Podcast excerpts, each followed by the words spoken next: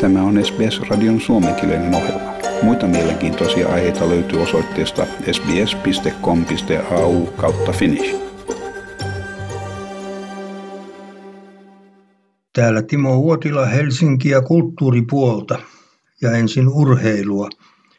Televisiosta tunkee näinä päivinä paljon urheilua, kun MM-hiihdot ovat alkaneet Saksassa Oberstdorfin kaupungissa. Suomi ei ole enää noissa kisoissa mikään suursuosikki niin kuin ennen vanhaan. Sitäkin yllättävämpää oli, että meidän Ilkka Herolamme onnistui nappaamaan hopeamitalin kahden norjalaisen mitalimiehen välistä. Ja sitten tuli vielä hopeaa pari viestissä. Ilkka Herola voitti MM-hopeaa yhdistetyn normaalimatkalla Oberstdorfin MM-kisoissa. Edellisen kerran Suomi on saanut yhdistetyssä MM-mitalin Sapporossa vuoden 2007 kisoista. Herola on 25-vuotias ja saavutti nyt uransa ensimmäisen aikuisten arvokisan mitalin. Ja Oberstdorfista tuli vielä lisää. Suomi voitti pari sprintin miesten finaalissa hopeaa. Suomelle Oberst Dorfin MM-kisojen toisen finaalimitalin toivat Risto-Matti Hakola ja Joni Mäki. Vapaan hiihtotavan kilpailun voitti Norja. Venäjän hiihtoliiton joukkue hyytyi pronssille. Ja vielä pitää kertoa, että Rovaniemellä järjestettiin ensimmäistä kertaa MM-rallit ja järjestelyt onnistuivat mainiosti ja kaiken lisäksi hopealle ajoi nuori, vasta parikymppinen Kalle Rovanperä. Eivätkä Rova-uutiset pääty vielä tähänkään. Rovaniemen sivistyslautakunta on hyväksynyt uuden kulttuuriohjelman. Rovaniemellä ei ole aiemmin julkaistu kulttuuriohjelmaa. Kulttuuriohjelma määrittää yhteisen suunnan ja painopisteet sille, miten Rovaniemi esittäytyy kulttuurikaupunkina ja miten kaupungissa tuotetaan kulttuuria tulevaisuudessa. Linjaukset ulottuvat vuoteen 2025 asti. Ja yli 300 kilometriä potkukelkkaillut varkautelainen Markku Levänen teki maailmanennätyksen mutta viralliseksi sitä ei välttämättä hyväksytä. Guinness edellyttää tarkan ajanoton, matkamäärän ja suoritustavan lisäksi myös suorituksen tallentamisen kokonaisuudessaan. Ja suomalaisesta räpistä, hip-hopista tuli valtavirtaa ja suosituin musiikkityyli viime vuosikymmenellä. Nyt meillä on jo aikuisikään ehtinyt sukupolvi, jolle kotimainen hip-hop on aina ollut olemassa.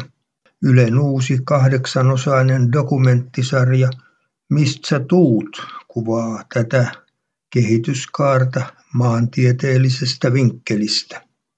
Ja lehtikeisari Urpo Lahtisen elämästä tehdään TV-sarja. Pääosassa on Aku Hirviniemi. Seymour on tilannut fiktiosarjan kustantaja Urpo Lahtisen värikkäistä vaiheista 70-luvulla. Helsingistä alun perin kotoisin ollut Urpo Lahtinen perusti Hymylehden Tampereella vuonna 1959.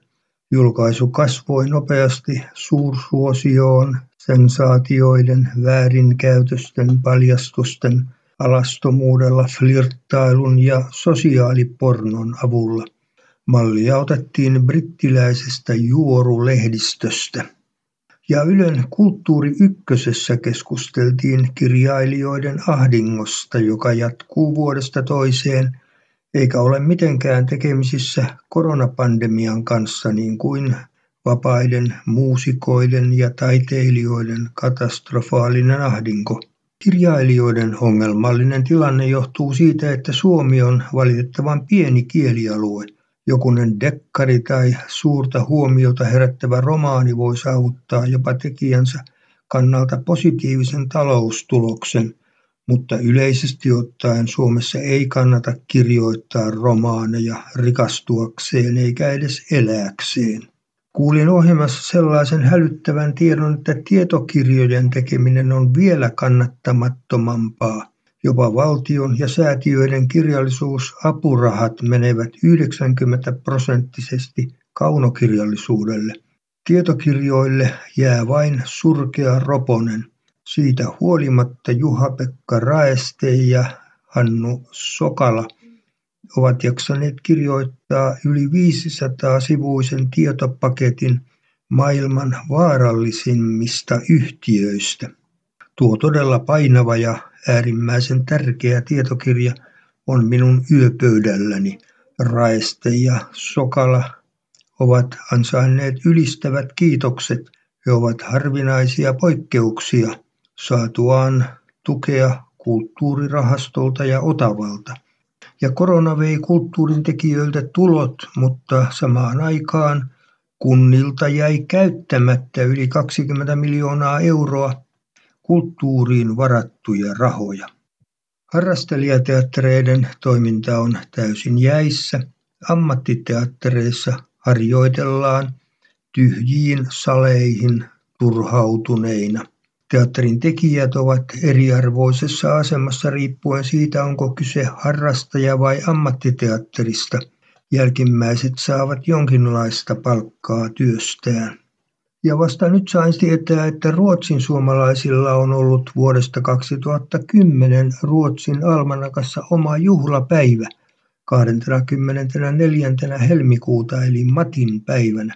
Se on valittu juhlapäiväksi, koska silloin syntyi suomen kielen puolustaja Karl Axel Gottlund vuonna 1796. Ruotsin suomalaiset eivät ole aivan mitätön ryhmä, sillä heitä on joidenkin tietojen mukaan jopa 700 000. Heillä on tietenkin myös omia lehtiä ja radio-ohjelmia niin kuin Australian suomalaisillakin.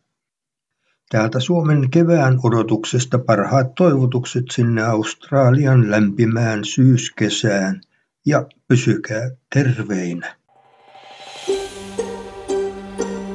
Haluatko kuunnella muita samankaltaisia aiheita? Kuuntele Apple, Google tai Spotify podcasteja tai muuta suosimaasi podcast-lähdettä.